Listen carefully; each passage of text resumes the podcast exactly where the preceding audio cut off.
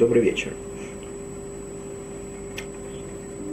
В прошлой нашей встрече мы более-менее закончили изучение законов, относящихся к Хануке. Теперь, поскольку мы находимся в этом месте, в Геморе Шабас, и Гемора сейчас э, рассматривает один принципиальный вопрос, который относится не только к нукальным законам, а в общем к законам Тары, мы еще немножко продолжим здесь и выясним этот вопрос. Гемора говорит так, что нужно говорить на все мецвод, говорят брахот благословения, любую митцву. На мецву зажигания ханукальной свечки тоже говорят благословение. Текст любого благословения, э, любого благословения, любой брахи, он включает в себя такие слова, которые осветил нас своими заповедями и заповедал нам делать что-то, то или другое. Это уже относится к той мецве, которую заповедал нам делать. Говорит Гемора, какое благословение мы говорим на сжиганиях нукальной свечки. Цивану адлик наршиль ханука заповедал нам зажечь хану, ханукальную свечку. Спрашивает Гемора, выехал Цивану, где Всевышний заповедал нам эту мецву?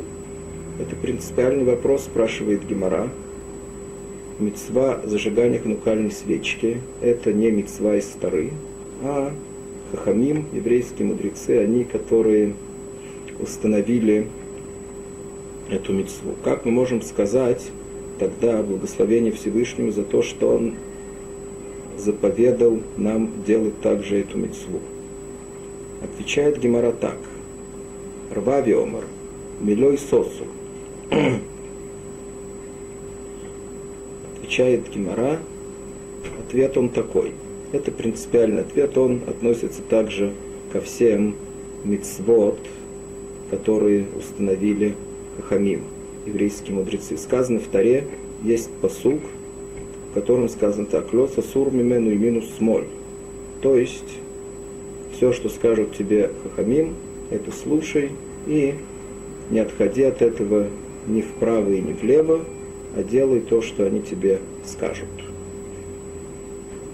Это такой ясный намек в Таре о том, что нужно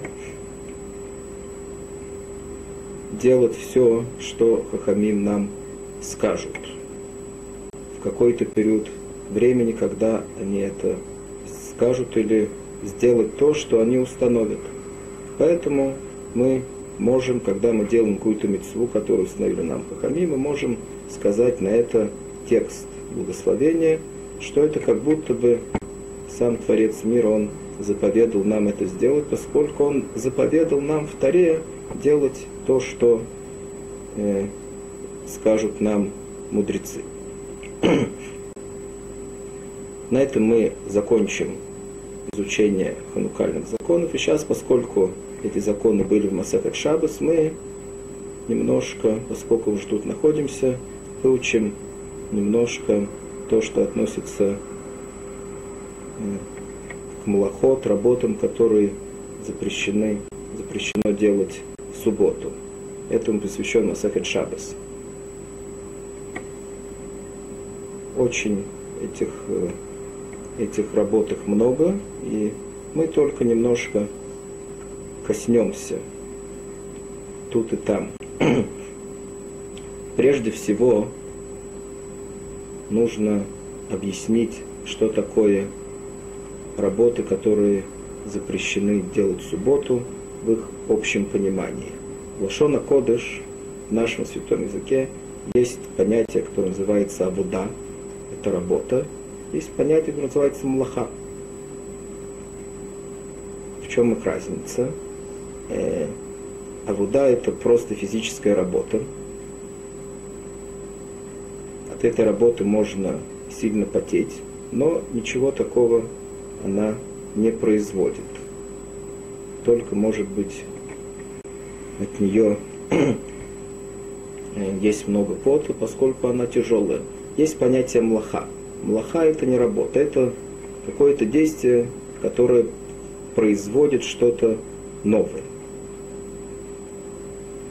производит что-то новое. Было что-то, и сделали с этим веществом, с этим веществом что-то, что от него произошло что-то новое. Это называется млаха. Это то, что Тора запрещает делать в субботу.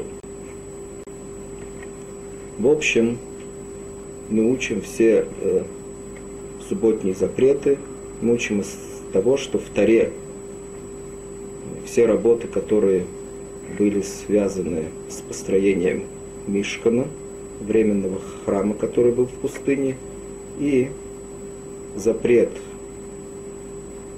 э, то есть и указание субботнего покоя, запрет осквернять субботу, они написаны в одном месте в Таре. Из этого мы учим, что все те работы, которые делали в храме, как мы уже сказали, работа имеется в виду в понятии млаха, то есть произведение чего-то нового, все то, что делали в храме, это запрещено делать в субботу. Поскольку они приведены в Таре вместе. Теперь, сегодня мы посмотрим первую работу, про которую говорит Асахат Шабас, несмотря на то, что она последняя в списке всех 39 млахот, этих работ, которые есть в Мишне, тем не менее, Масахат Шабас начинается именно с этой работы. Это очень интересная работа, которую, если бы нам бы не сказали, что есть в этом что-то особенное, мы бы никогда не подумали, что этого нельзя делать. Есть млаха, который называется уйцоя. То есть вынос или внос каких-то предметов из одного места в другое. Теперь мы должны только рассказать, из каких мест и в какие нельзя их выносить. В Таре есть понятие, которое называется, это э, относительно субботы. Есть понятие, которое называется ршута и хид, есть понятие, которое называется ршута рабин. Что значит ршута и хид? Это место, буквально буквальный перевод этого понятия это владение, какое-то личное владение. Шута Рабим это владение, которым владеют многие люди. На самом деле это не совсем так. Определено это так. Определение, которое есть в Таре, любое место, которое размер которого не меньше, чем 4 на 4 тефах. Один тефах это приблизительно 6 сантиметров, и который окружен э, какой-то стеночкой, которая будет не ниже, чем 10 тефах, то есть приблизительно 60 сантиметров. Это место называется Шута и Хид. Поскольку частное владение обычно оно то, которое окружено стенами, поэтому это называется Ршута и Хид.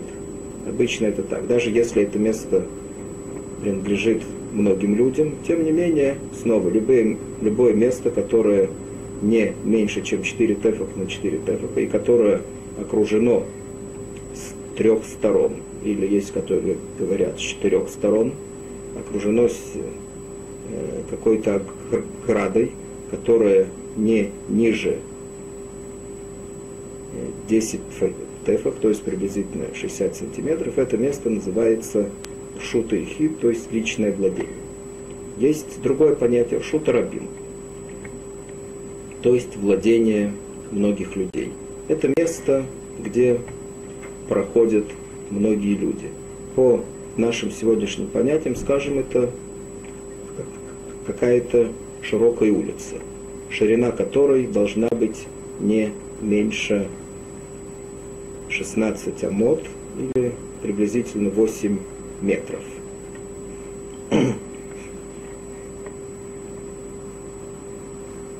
По закону Тары нельзя выносить из этого шута и хит, то есть личного владения, нельзя выносить никаких предметов на шутарабим, то есть на это место там, где ходит, э, которое является местом прохода для многих людей. Поэтому оно называется владением многих людей. И, и также наоборот, нельзя вносить из этого места, которое является проходом для многих людей, в личное владение. Это одна из млоход, которая запрещена в субботу. Где мы видели это э, в храме, в этом, в этом временном храме. Как известно, левиим переносили храм во время, в то время, когда евреи переходили в пустыню с места на место. Этот мешкан, временный храм, его разбирали на составные части, и левиим переносили его. Э, ограду, которым был окружен мешкан, ее также разбирали, и эти колья, с которой была составлена эта ограда, ее поднимали на повозки. Перевозили их на повозки. Из того места, то есть э, эта повозка, она была по своим параметрам как личное владение, Ршута и Хид, и то место, откуда заносили эти колья на повозке, это было место определенное для прохода многих людей. Поэтому там мы видим это, производили это действие, то есть вносили шутарабим из владения многих, вносили в шутаихи, то есть в личное владение. Там э, встречается эта работа. Когда Мишна объясняет нам самые разные лохот, связанные с этим, она пользуется также для определения человека, который стоит в шутайхи, она пользуется определением балябай, то есть хозяин. Обычный хозяин, но он всегда стоит у себя дома. Для человека, который стоит в шутарабим, то есть на на улице, она пользуется понятием они, бедняк. Обычно бедняк, который приходит просить деньги или еду, он всегда стоит наружу, на улице. Поэтому так Мишна их называет. Понятно, что это могут быть и другие люди. Просто поскольку, снова, обычно хозяин дома стоит у себя в доме, то есть в шутайхи, в личном владении, бедняк стоит на улице, так Мишна их определяет. Точно так же, как мы сказали, что есть название шута и хит, личное владение, это может быть не только личное владение, самое главное, что по своим параметрам, то есть, что был бы окружен стенкой, и по своим размерам он был бы как личное владение. Говорит Мишна так. Ицейота шаббат. Штаим чем арба. Бифним. Мишна объясняет так, что Ициот. Ициот на самом деле это выход. Выходы. Но потом Кимара объясняет Ициот, имеется в виду Гоцаот, то есть вынос. Есть для человека, который стоит бифним, то есть внутри, он стоит в своем личном владении, как мы уже сказали, Мишна определяет его как хозяин, как хозяин дома, у него есть две возможности, штайм, две возможности совершить запрещенную работу, работу, запрещенную по законам Тары, Шем Арба, и еще у него есть две, нарушить два запрета, которые добавили Хахамим. Высчитаем Шем Арба, то же самое, Пахуц, то же самое для человека, который стоит на Шутарабим, то есть в общественном месте. У него есть также две возможности приступить закон Тары. Мы сейчас все время говорим про эту работу, которая называется запрет выноса или вноса каких-то предметов из личного владения в общее и наоборот. Есть две возможности приступить этот запрет по законам Тары, которые запрещены по законам Тары. И также еще две возможности нарушить два запрета, которые запретили Хахамим в этом отношении. Говорит Мишна Кейцет. Каким образом это может произойти? Объясняет Мишна. Он умеет бахуц, то есть бедняк обычно стоит снаружи, балябайт, пифним, хозяин стоит внутри. Теперь так. Паша таони это едо лифним, внатан литох едо шель балябайт. Этот бедняк, который стоит снаружи, что он сделал? Он взял какой-то предмет – для того, чтобы было более понятно. Обычно он берет, очевидно, какую-то корзинку, чтобы положили в нее еду, эту, пока что она пустая, и он протягивает ее внутрь, он сам стоит на улице, и он протягивает ее с улицы в дом. Что он там делает? Натан литок и дошель балябайт. И он кладет ее на руку хозяина. О, или наоборот. Шинаталь Митуха, он берет что-то из руки хозяина. Эта рука, она вместе с хозяином находится внутри, находится в доме. Гауцы. И он выносит это, он берет это из ее руки и выносит это на улицу. А он не хай, выбаля байс, поту. Это те два запрета Тары, которые этот бедняк может приступить. Тут нужно объяснить, что любая, э, что это млаха, это работа, которая называется вынос или внос, лицое, носа, она состоит из двух действий. Первое, для того, чтобы приступить закон Тары, нужно совершить, чтобы, нужно, чтобы один человек сделал оба эти действия. Прежде всего, как мы сейчас говорим про этого бедняка. Объясним на этом примере. Прежде всего он должен сделать в том месте, где он стоит, он стоит на улице, он прежде всего должен, если он хочет внести какой-то предмет с улицы в дом, то есть из общего владения в частное, он должен сделать понять, действие, которое называется акира, то есть отрывание буквально или поднять, он, он должен поднять какой-то предмет, который находится на улице, потом внести его в дом, и там он должен сделать анаха, то есть там он должен положить его. Из этих двух составных частей состоит это млаха, то есть он должен сделать поднятие этого предмета, должен это сделать. И потом, когда он внесет его в другое владение, он должен положить его там. Только в этом случае он приступит закон Тары. Это та млаха, которую Тора запретила. Это называется Уицои. Она состоит из двух этих составных вещей. Этот бедняк, он как раз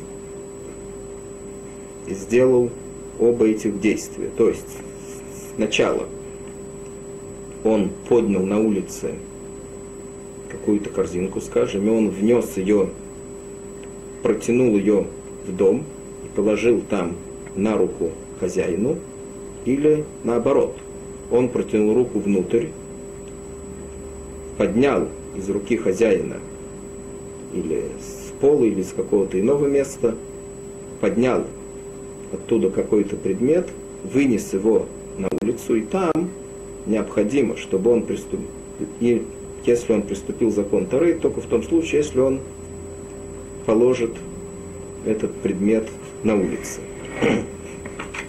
Об этом говорит Мишна в начале, что это то, что этот бедняк сделал.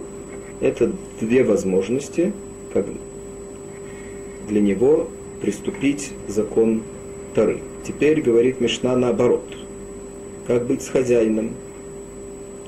То же самое. У хозяина это на, наоборот, но его млаха должна заключаться также из тех же двух основных вещей, которые мы сказали у бедняка. Пашат баля байтет едо лахуц, говорит Мишна. То есть хозяин протянул руку из дома на улицу, в его руке что-то было. Ванатан литох едо щелени. То, что у него было в руке, он положил на руку этого бедняка. О, или наоборот, щенаталь метуха, он взял что-то, он протянул руку наружу, э, взял что-то из руки этого бедняка, рука была самим бедняком на улице, вихнис. После этого он внес это самое то, что он взял из руки бедняка, к себе домой, и там необходимо снова, чтобы он положил это. То есть он сделал снова два деяния, он сделал, он поднял это какой-то предмет на улице, внес и после того, как внес ее к себе домой, он сделал там его положение. То есть он его положил. Балабай Схаев, говорит Мишна, в этом случае это две возможности, когда хозяин может приступить закон Тары в этой работе. Сейчас объясняет Мишна, э, еще некоторые образы, которые по законам Тары не запрещены, которые только запретили Хахами. Как мы уже сказали, по законам Тары, что запрещено? Запрещено только сделать работу, которая включает в себя два действия.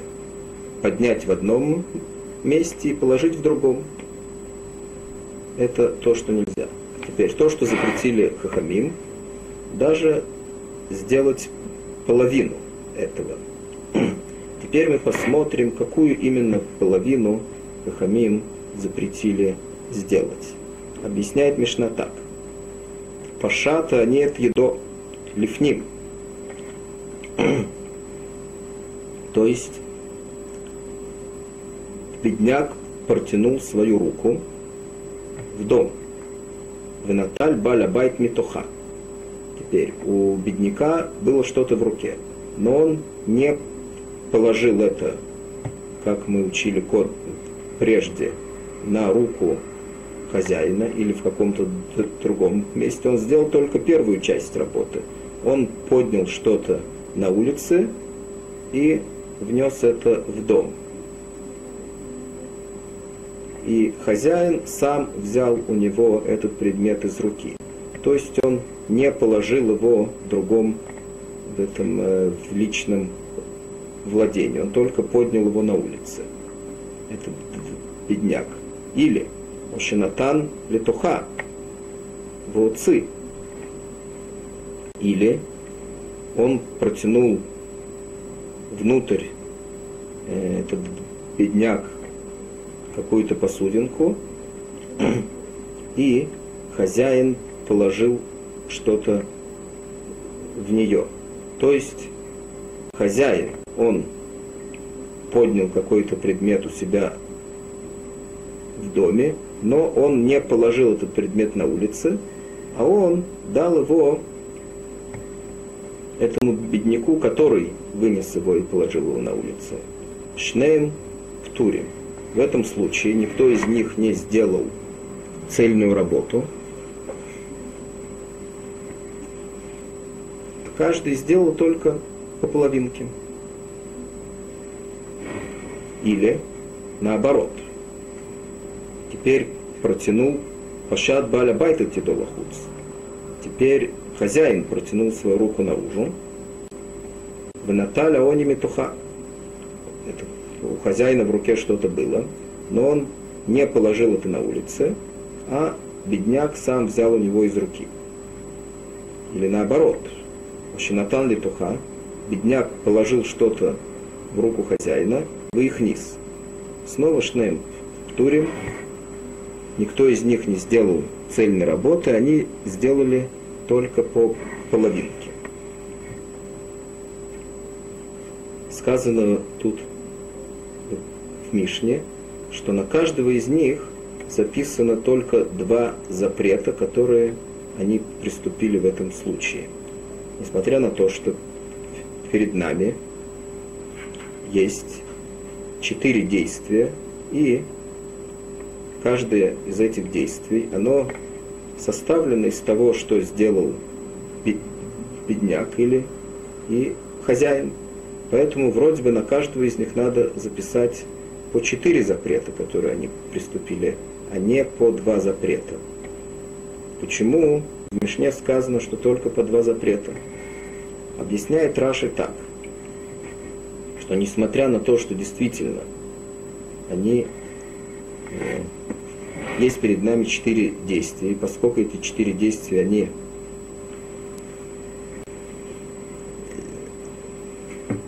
э, они такие, что и хозяин, и бедняк сделали их вместе. Тем не менее, только та часть, которая может привести к тому, что человек сделает запреты стары, только это действие запретили Хахамим. Как это происходит? То есть мы уже сказали, что какая млаха запрещена из Тары, когда человек берет что-то в одном владении и кладет это в другом владении. Когда он может действительно приступить закон Тары, только когда он уже взял что-то в одном владении, тогда он может закончить это действие и положить этот предмет в другом владении. Если он уже стоит в каком-то одном владении, и кто-то ему протягивает какой-то предмет, у этого человека не может уже быть тот, который, тот, которому протягивают предмет. У него не может быть никакой возможности совершить запрет Тары, поскольку он не совершил первое действие, которое необходимо для того, чтобы приступить к закону Тары. Он не поднял этот предмет в другом владении. Он сейчас стоит у себя в своем владении, как скажем, это хозяин, стоит у себя дома, и бедняк протягивает ему какой-то предмет, и он его берет. В этом случае, объясняет Раши, хозяину можно взять этот предмет из руки бедняка и положить у себя в доме, несмотря на то, что хозяин сделал сейчас половину работы, которую запретила Фора. Он не поднял этот предмет, но он его положил. Эту часть, вторую часть, объясняет Раши, Хахамим не запретили сделать. Почему? Поскольку это вторая часть, и тот, который ее делает, не может приступить закон Фары в этом случае никоим образом, поскольку он не сделал первой части. С другой стороны, бедняк в этом случае, который поднял предмет на улице и протянул его в дом, он совершил запрет Хахамим. Почему? Поскольку он поднял предмет, и теперь, если он закончит эту работу и положит этот предмет в доме, он приступит закон Тары. Даже если он не закончил это, поскольку он только начал, и он теоретически может это закончить и приступить закон Тары, это то, что запретили Хахамим. То есть начать действие, которое может привести к запрету Тары. Закончить это действие, поскольку оно не может привести к запрету, к совершению запрета Тары, этого Хахамим не запретили. Поэтому получается так. Снова вернемся. Что тут было у нас? Мишна говорит, что произведены были такие действия. Фашат они от едолев ним. Бедняк протянул свою руку в дом с каким-то предметом. Венаталь баля байт митоха. То есть в этом случае бедняк приступил закон Хахамим, приступил запрет Хамим, поскольку он поднял что-то на улице и протянул этот предмет внутрь. Сейчас он может, если он положит его, он может приступить запрет Тары, только он этого не сделал. Хозяин взял у него из руки этот предмет раньше. Хозяин не, соверш... не приступил никакого запрета. Они, этот бедняк, приступил запрет Хахамим. Теперь, наоборот, Още Натан ли тухавы уцы, бедняк протянул пустую руку внутрь. И хозяин взял какой-то предмет у себя в доме и положил ему на руку. Хозяин приступил запрет хамим. Почему? Поскольку он начал действие, которое, если бы он также положил бы этот предмет на улице, оно привело бы к тому, что он приступил запрет Тары. Только он этого не сделал он положил этот предмет на руку бедняку в то время, когда эта рука была у него внутри в доме. Поэтому он не совершил выноса этого предмета. Ему этого было нельзя делать, даже начинать это действие. Бедняк в этом случае не приступил никакого запрета, поскольку он не начал этого действия, он только его закончил. Хозяин положил ему в руку какой-то предмет, он потом вынес его на улицу и может его даже положить там. Он не совершил никакого запрета. Также наоборот, тут это были два случая, которые рассматривает Мишна, когда бедняк протянул руку внутрь, один раз предметом, это было ему запрещено, другой раз пустую, это было ему можно. Также наоборот, пашат баля байта тидолахуц хозяин протянул свою руку из дома на улицу,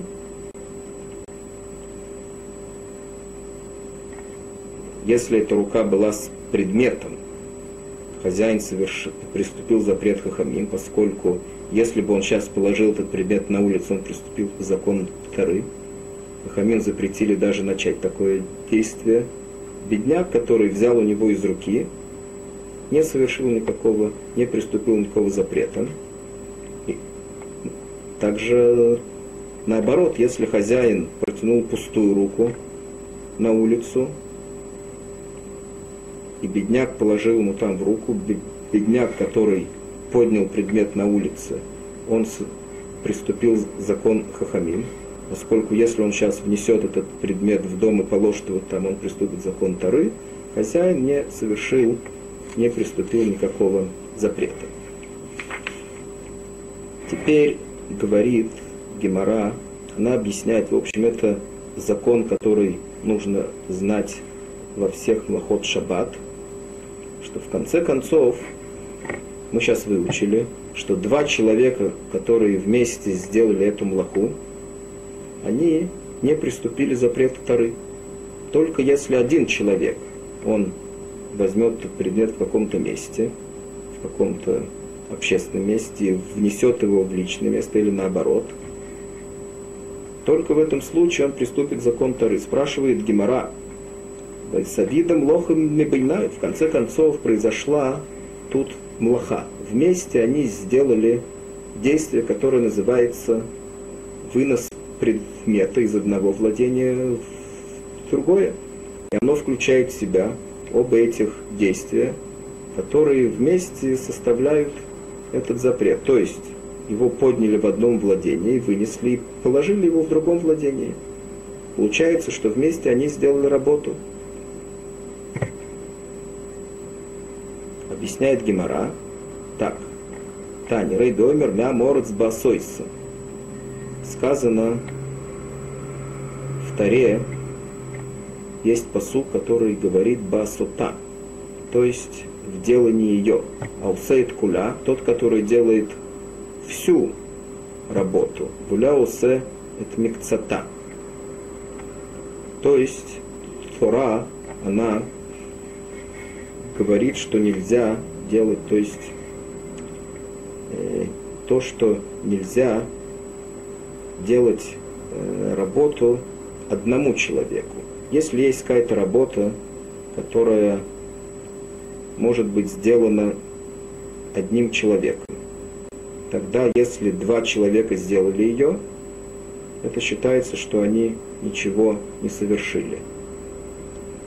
Если есть какая-то работа, которую только два человека могут сделать, и они ее сделали, тогда получается, что они оба сделали, приступили закон Тары. Но, учит тут Гемора, если есть работа, которую может сделать один человек, и сделали ее два человека, в этом случае они не приступили закон Тары. Почему? Поскольку эта работа предназначена для одного человека, а не для двух.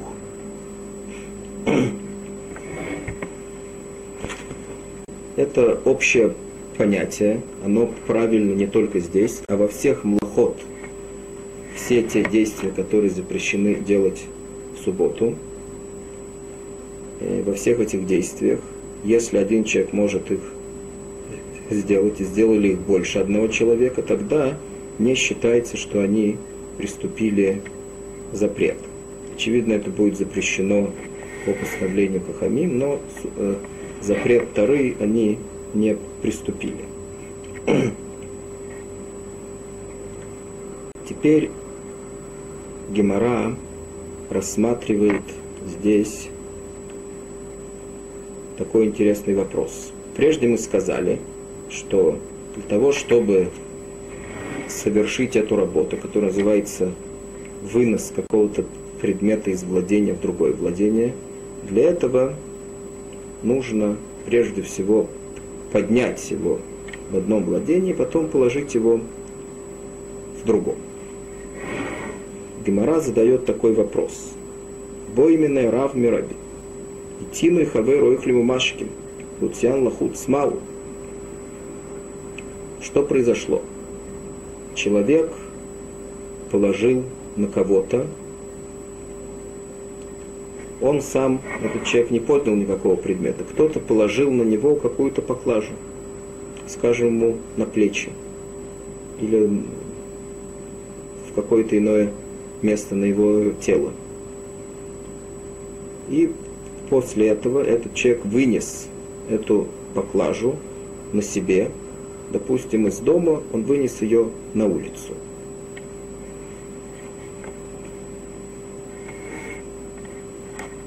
Вопрос он такой. Гемора определяет так. Акират гуфок и акират хефец модами у Дильма ло. То есть, прежде всего, когда кладут на человека эти вещи, считается ли, что этот предмет, эта поклажа, которая на нем лежит, она сейчас покоится в этом владении.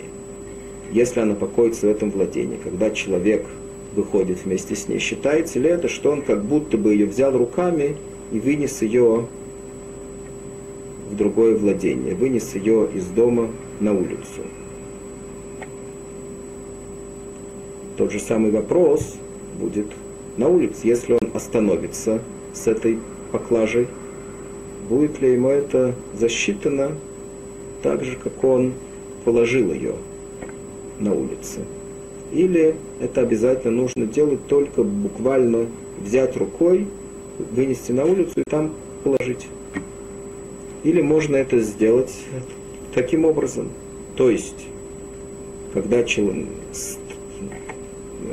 поклажа, которая лежит на, на теле человека, считается ли это, что она лежит в этом месте, в том владении, там, где он стоит, и также, когда он сдвинется с места, считается ли это, что он ее как бы взял своими руками с этого места и вынес ее в другое место.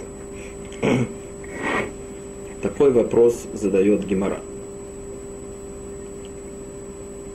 Отвечает Гемора так. Омар Лихаев, вейна, дом, вейна доймель йодой.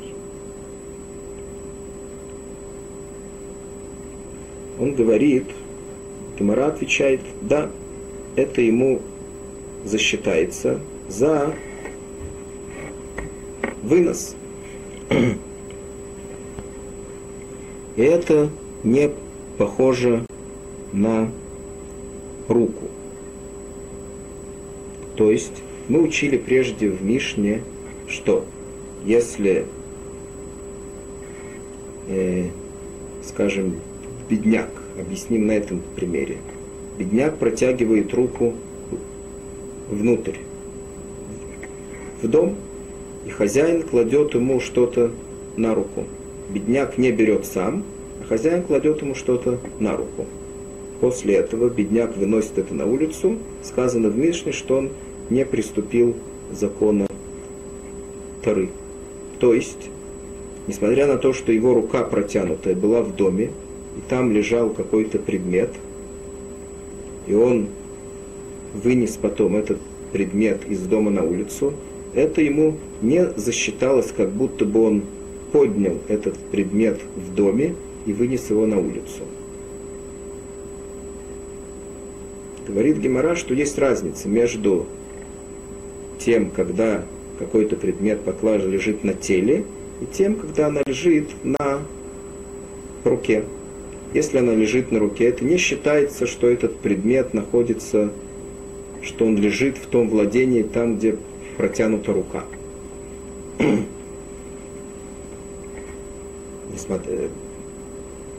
Если это лежит, эта поклажа лежит на теле, считается, что это лежит в том месте, где стоит этот человек, где находится это тело. В чем разница? Говорит Гемора. Рука, она, э, у нее нету самостоятельного значения. Рука, она только частичка тела. Поэтому, когда рука находится, человек стоит в одном месте и протягивает, скажем, на улице, и протягивает ее в дом, считается, что рука там не находится, она не лежит в доме, поскольку она часть тела человека, и он сам стоит на улице. С другой стороны, человек сам, который стоит, он считается, что он э, как бы он находится в том владении, там, где он стоит. И все, что лежит на нем сейчас, это считается, как будто бы это лежит в том самом владении, там, где он стоит. Поэтому говорит Гемора, если на человека положили какую-то поклажу, он стоит в доме, и после этого он вынес наружу, это засчитается ему, как будто бы он взял что-то в доме своими руками. То есть поклажа, которая лежит на нем, в то время, когда он стал в доме, самое главное, чтобы он стоял в состоянии покоя, это считается, как будто бы она лежит там. После этого, когда он выйдет на улицу, это считается, как будто бы он вынес ее на улицу. Если он остановится на улице, таким же образом, мы сейчас выучим в Гамаре, как ему нужно остановиться, это засчитается ему, как будто бы он положил эту поклажу на улице, даже если он не снял ее с себя и не положил ее руками. То есть его стояние с поклажей, это уже считается так, как будто это лежит в этом месте, эта поклажа. Сейчас Гемора объясняет эту Аллаху немножко больше.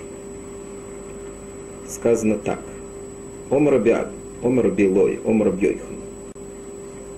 сказали несколько амуроим, сказали они от имени Рабьёйхана. А я Том Ойхлину Машкин, человек, который был нагружен какой-то поклажей. В них на своей циколя кулей. Теперь он все время входит и выходит из дома на улицу, с улицы в дом. Сказано Эйнухаев от Чиямот. Говорит Гемора, что он не совершит млаху, которую запретила ему Тара, до того, пока что он не остановится в каком-то месте. Допустим, он был нагружен поклажей в доме, он вышел на улицу. Если он остановился на улице, то в этом случае считается, что он совершил вынос из одного владения в другое. Если он все время ходит, не остановился никогда, то поскольку он не совершил, он, может быть, совершил только поднятие этого предмета, но его положение он не сделал, поэтому он не совершил, запрет, не приступил запрета Тары в этом случае. Омрубай, вуша мадлафуш. Теперь говорит Тубай, объясняет нам так. Как он должен остановиться для того, чтобы ему это засчиталось как положение этого предмета на место. Какая стоянка человека считается так, что предмет, который на нем лежит, его поклажа, считается, как будто она лежит в этом месте. Есть такое понятие амад лапуш, то есть когда человек остановился серьезно, основательно э, на отдых. Человек остановился лапуш, это, это называется отдохнуть.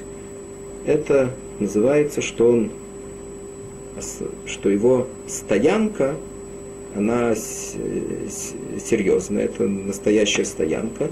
В этом случае считается, что то, что на нем находится, оно тоже находится так же, как он находится, также то, что на нем, это находится в том месте, где он стоит. Это как будто лежит в этом месте. Кроме этого, есть э, такое понятие, которое называется лекатев. То есть поправить поклажу на плечах буквально. Если человек остановился не для того, чтобы отдохнуть, а только для того, чтобы поправить, ему было неудобно, поправить что-то на себе, или поклажу, или что-то. Это не считается ему э, на, за остановку, это не считается, что он остановился, несмотря на то, что он действительно остановился поскольку его остановка это была временная и несерьезная. Она была не для того, чтобы остановиться, а только для того, чтобы поправить что-то. Таким образом, это не будет ему считаться, что, этот, что эта поклажа, которая была на нем, она считается как лежит в этом, как лежащая в этом месте, поскольку он не остановился. Говорит Гемора так. Майка Маш. Он.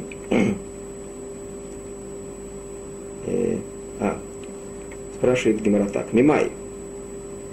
Откуда у Баи это учит? Что есть э, какая-то разница между тем, что он остановился отдохнуть, между тем, что он остановился по, поправить что-то на плечах. Медом Мар. Мы учили так. Тох Арбамот. Амад Лапуш Потурлиха. Лекатев Хайф.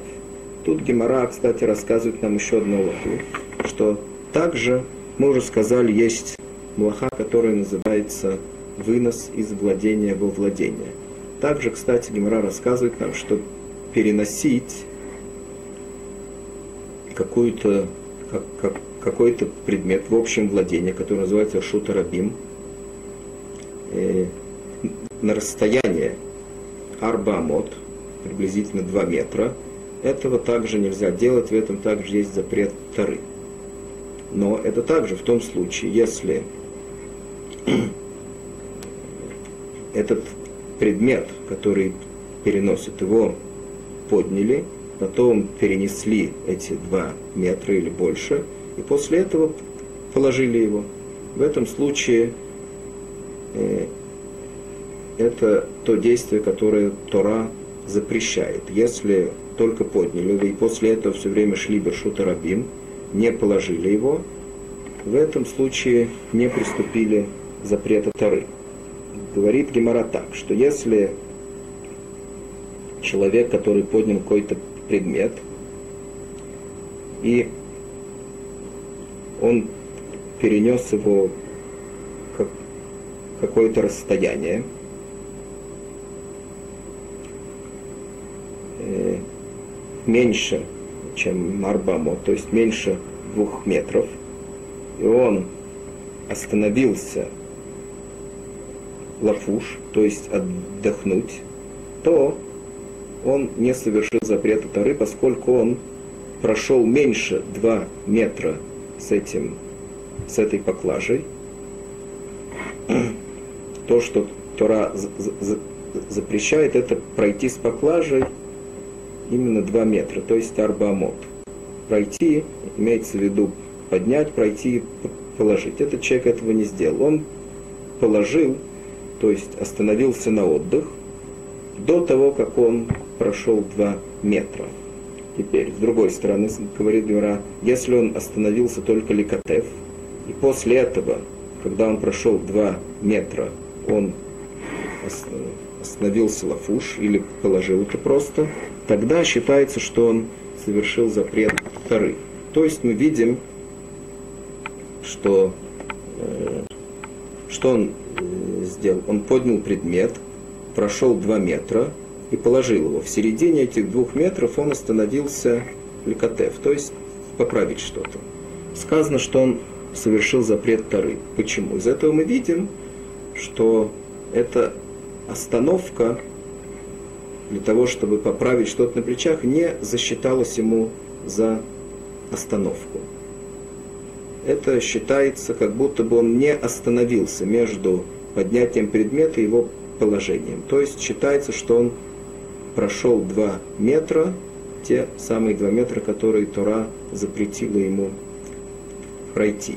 И то, что он остановился в середине, поправить что-то, как, как будто бы не остановился. С другой стороны, если он остановился в середине эту, этих двух метров э, на отдых, как мы определили это лапуш, тогда считается, что он не, не перенес этот предмет 2 метра. Почему? Поскольку он прервался в середине этих двух метров. Из этого мы видим, что есть разница между этими двумя остановками. То есть остановка отдохнуть, это считается как будто бы он положил этот предмет, который на нем. Если это только поправить его, это так не считается. Теперь, с другой стороны, также хуцляр баамот. Амадла пушхаев – лекатев поту. Теперь наоборот, если человек прошел больше двух метров, и после этого он остановился лапуш, то есть отдохнуть, поскольку он перенес этот предмет 2 метра и больше, мы видим, что его и после этого остановился отдохнуть, сказано, что он соверш... приступил запрет Тары. Почему? По, тем принцип... по тому принципу, который мы учили прежде, совершил запрет Тары, поскольку остановился на отдых, а это ему считается, как будто он положил этот предмет на этом месте, где он остановился отдохнуть. То есть он перенес в Шутарабим в общем владении, он перенес какой-то предмет больше двух метров, два метра или больше, совершил запрет. С другой стороны, если он все время идет и даже остановился несколько раз, но он остановился не отдохнуть, а всякий раз он остановился только для того, чтобы поправить что-то на себе, это ему не засчитается за положение предмета на этом месте, он не приступил закон Тары. Почему? Поскольку он не совершил настоящей остановки. Это была не настоящая остановка, поправить. Э, Майка Маша, он говорит Гемора Шилой, та кира, веща решена леках. Говорит Гемора, есть в этом еще один еще одна новость, которую, э, еще одна новая вещь, которую мы прежде не учили. То, что сказал нам Рубьёйхан.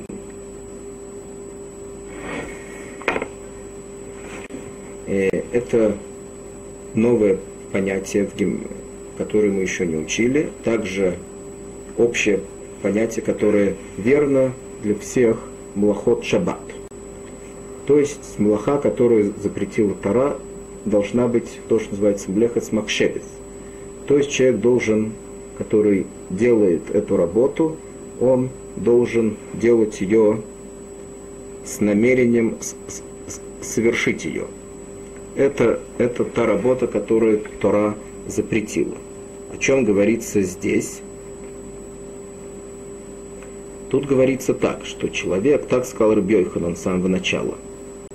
А я тау, что человек, который был со всякими, был нагружен, и он все время входил и выходил, но хаяф от он не будет не совершит запрет Тары, пока он не остановится. Это включает в себя еще такое. Мы сказали, по, если учить это попросту, то можно понять, что он вышел с каким-то грузом из дома на улицу, и он, если он не остановится как следует, как мы уже сказали, на отдых, он не приступит закон Тары. Говорит Гемора, есть в этом еще один хидуш.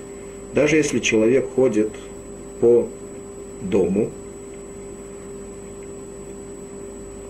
на него э, нагрузили его этими какой-то поклажей. И когда он начал ходить с этой поклажей по дому, он вовсе не намеревался выйти на улицу. То есть, когда он э, начал ходить с этой поклажей по дому, он не хотел выйти на улицу. Его мы уже сказали, что если он сдвинется с места, это будет считаться, как будто бы он поднял эту поклажу, которая находится на нем, и он э, после этого идет, поднял это, поднял эту поклажу, и, и после этого он, э, допустим, выносит ее или э, на улицу. Человек, который сдвинулся с места, и у него не было в намерении выйти на улицу, это считается, что он взял эту поклажу, то есть ему то, что он сдвинулся с места, это засчиталось ему, как мы уже сказали, то, что он засчиталось ему за то, что он взял эту поклажу, поскольку он сдвинулся с места без намерения выйти на улицу, получается, что это э, то, что он взял эту поклажу, как будто бы, это было не для того, чтобы вынести ее на улицу. Поэтому первая часть этой работы, которая называется вынос, она произошла без намерения совершить эту работу. Даже если бы он на самом деле это сделал своими руками, также можно было сказать это. То есть человек, даже если он возьмет что-то у себя доме, возьмет это руками. То есть он сделал первую часть работы, которая называется отца, то есть вынос. Он взял этот предмет в руки в своем личном владении. Если он взял это без намерения вынести это на улицу, получается, что он в то время, когда он начал эту работу, у него не было в голове намерения завер, э, начать эту работу и завершить ее. Не было у него намерения завершить эту работу. Поэтому даже если потом он вынес этот предмет на улицу, ему это не засчитается за работу, которая называется уйцой, поскольку он начал ее без намерения ее завершить.